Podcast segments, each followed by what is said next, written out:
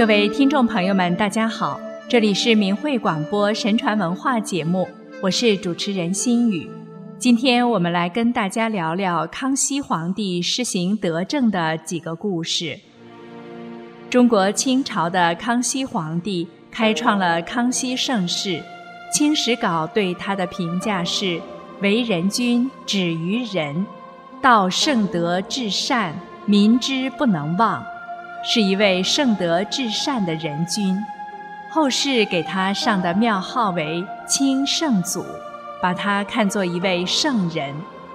康熙皇帝留下了很多德政善行，使后人可以以史为鉴。一，赈灾抚民，修醒自身。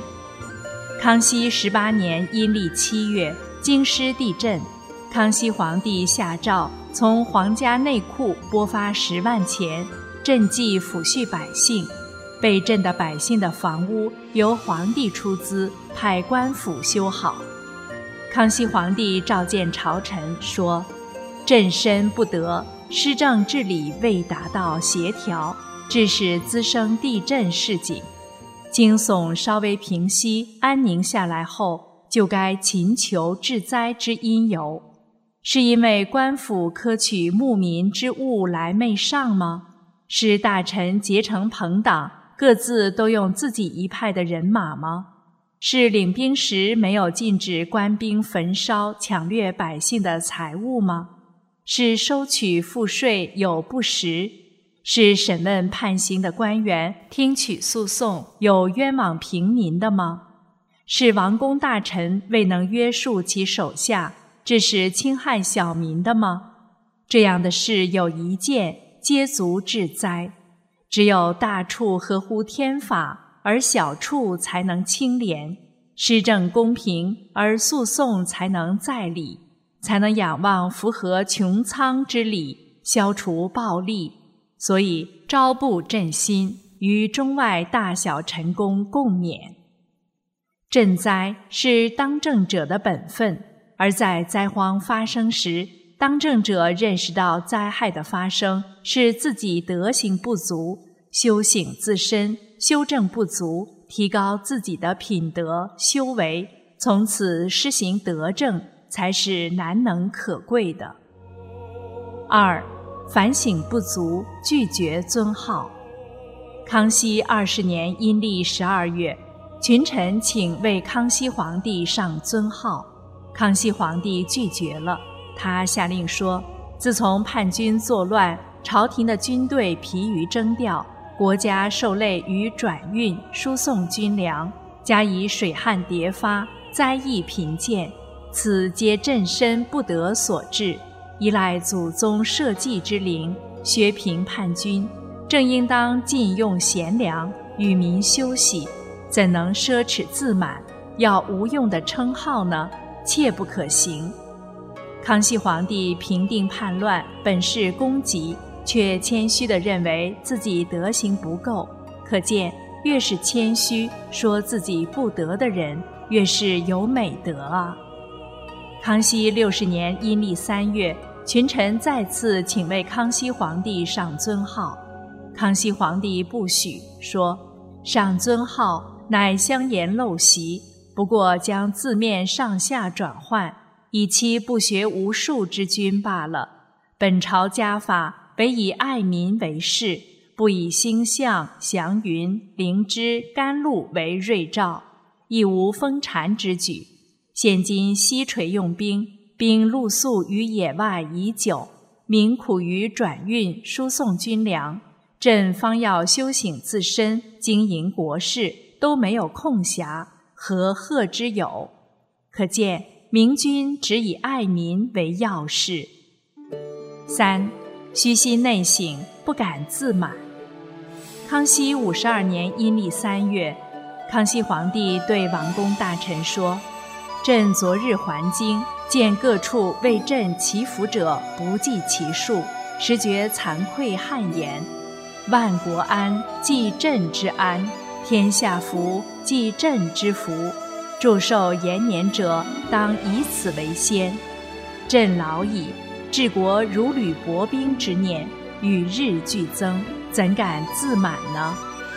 可见圣人治国，时时警惕自己有什么地方做得不够好，如履薄冰，不敢有丝毫闪失。四，不让百姓欢迎，以免爱农。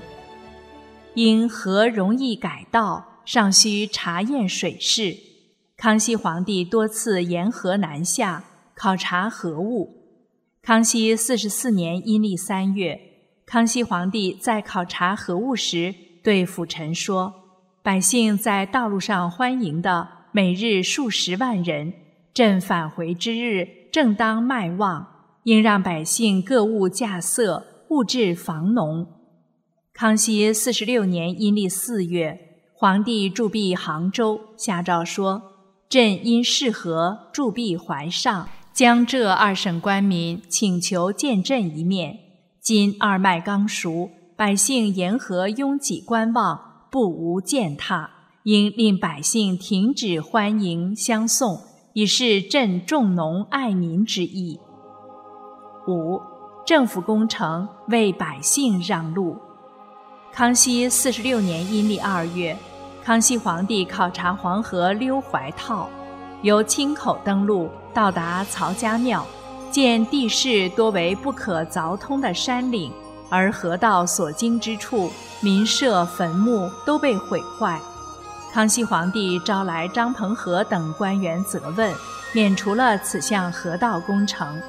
河道旁边的居民非常感动，连呼万岁。康熙皇帝命在别处勘察合适的地点作为河道。六，政府执法不得妨害百姓。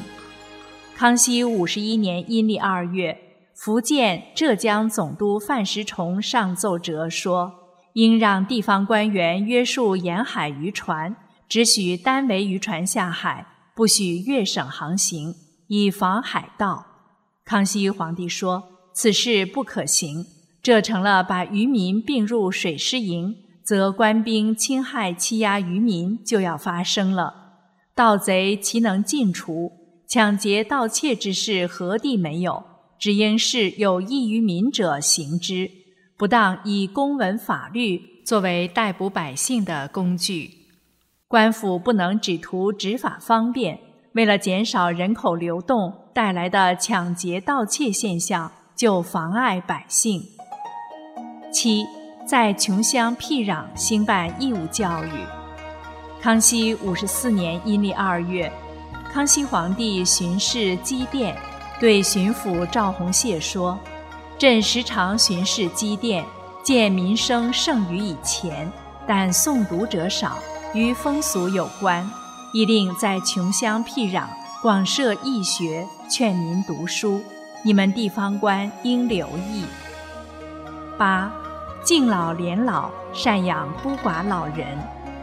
敬老怜老，体谅爱护老人是传统美德。如果对老人缺乏同情，是社会道德已经沦丧到很低了。老吾老以及人之老，是理想社会的美好愿望。然而，康熙皇帝却做到了。康熙皇帝亲自出资，派官府赡养孤寡老人。康熙五十二年阴历三月，康熙皇帝颁诏：鳏寡孤独无告者，官未养之，罪非殊死，贤赦除焉。康熙皇帝说：古来以养老尊贤为先，使人人知道孝敬老人，友爱兄弟。则民风就会淳厚了。当日向三十三名九十多岁的老人、五百三十八名八十多岁的老人分发白金，显示皇帝敬老怜老、体谅爱护老人之意。康熙皇帝在发生地震天灾异象后，反省自己，让政府工程为百姓让道，令政府执法。不得妨碍百姓不让百姓欢迎自己兴办义务教育由官府出资赡养孤寡老人一心为民所以才有了康熙盛世。